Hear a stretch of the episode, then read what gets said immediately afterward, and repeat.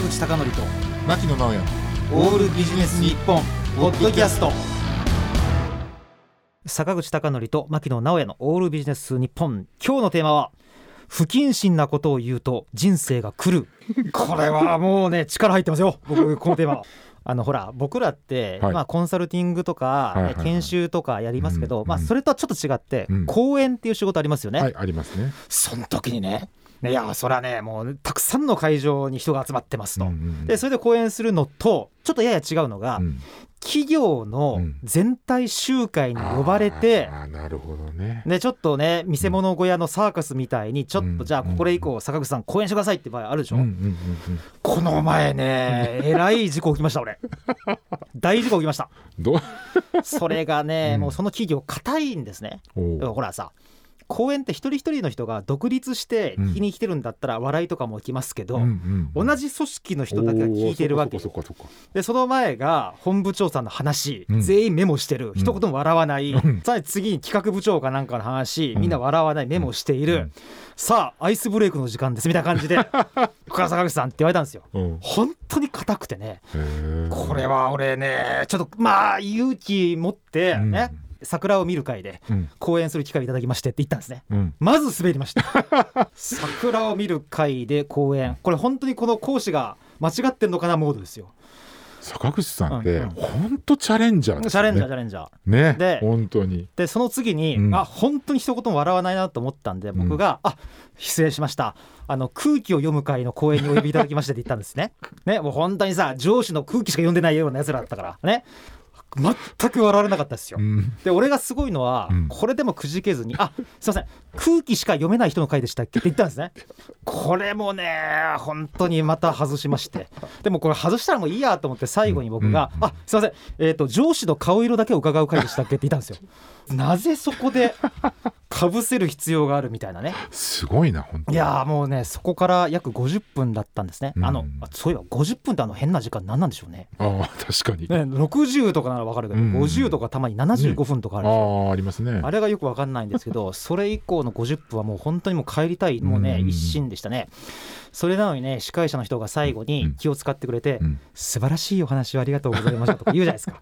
本当にもう心にも思ってないことを言うんだなと思ったんですが、うんえーそのように、うん。えー今日のテーマは不謹慎なことを言うと人生が来るなんですけど、はい。実は、えー僕はもうこれに近い話が何個かあったんですけど以前ですね、うん。あのラジオ局に出た時があって、はい。ではい。それは真面目な企業の解説の話だったんですけど、はい。まあ、ある、えーまあ、これはちょっと、まあ、趣旨じゃないんで固有名詞言いませんけど、うん。まあ、すごくこう企業の、まあ、統治あの要するに指揮系統がぐちゃぐちゃになっていて、社内が混乱しているって話をしたんですね。うんでその時にある方が「あれ？それだったらあそこら辺のあの会社の株価ってどうなってるんですか?」って質問があったんですね。株価かと思って、うんうんうわーそれちょっとなんつうんですか？調べてなかったわとか、うんうんうんいや今日のテーマともちょっと違うしとか言いながらうわでも俺これね一応解説で呼ばれてるのに株価答えれないってやばいなって思って、うん。で僕はその隣にアシスタントディレクターの人が座ってるんですよ、だから僕は「あー株価いい質問ですね。確かにこういうことがあった時には株価って影響ありますもんね」って言いながら、うん。必死にうん。台本の裏にその AD さんに対してうん「株価は?」って書いたんですね、クエスチョンつけて、で見せたんですけど、またねその AD さんもね株価とか興味なさそうな人だったから、うん。調べ方わかんないんですよ。わわかんないから。ででねその人がね僕に質問くれた人が2000ぐらいですかねって言われたんですね、うんうんうん2000ぐらいですかねってね、うんうんで僕もこうもう全くこう AD さんも助けてくれないし俺も記憶なかったから、うん。苦し紛れに、うわどうしようと思って2000円、うん。あはい。それは過言ではありませんって言ったんですよ、うん。この意味不明な逃げ方。いやー2000過言じゃありませんねって言った瞬間に、うん。ツイッターで適当なこと言うんじゃねえよっていうふうに。本当にひどいありさまでしたよだから本当にねもう分かんないやったら分かんないとか、うん。本当に堅苦しかったら堅苦しいうん。ままでね、やっぱりもう素直に言った方がいいなと思ったんですがえそうなの？ですけどね、うん。やっぱり本当にもう人生っていうのは懲りないもので、うん。それからねわずか数日後の話ちょっと聞いてくれません、はいいいっすよ。うんとうん。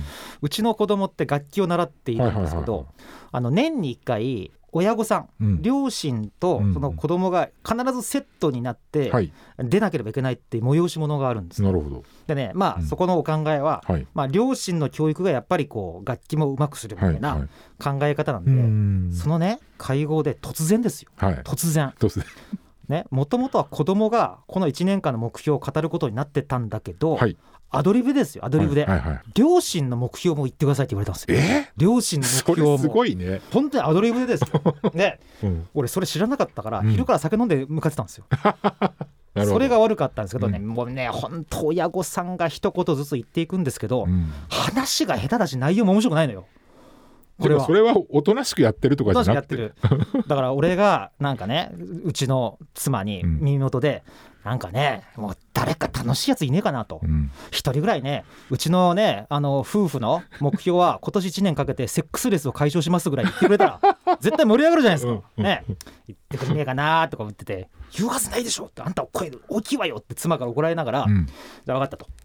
あのね、じゃあこうやって真面目に話そうって言ったんですけどその場に立ったらやっぱりちょっと不謹慎なこと言った方が面白いなーって思ったんでうん。みんなが真剣に楽器をね、うんうん。習わせようとする中ねやっぱりねもうやっぱり子供は遊びたい時は遊んだ方がいいと思うんで、まあ、ゲームとかやらせていいんじゃないですかってすごい俺大声で言ったんですよ。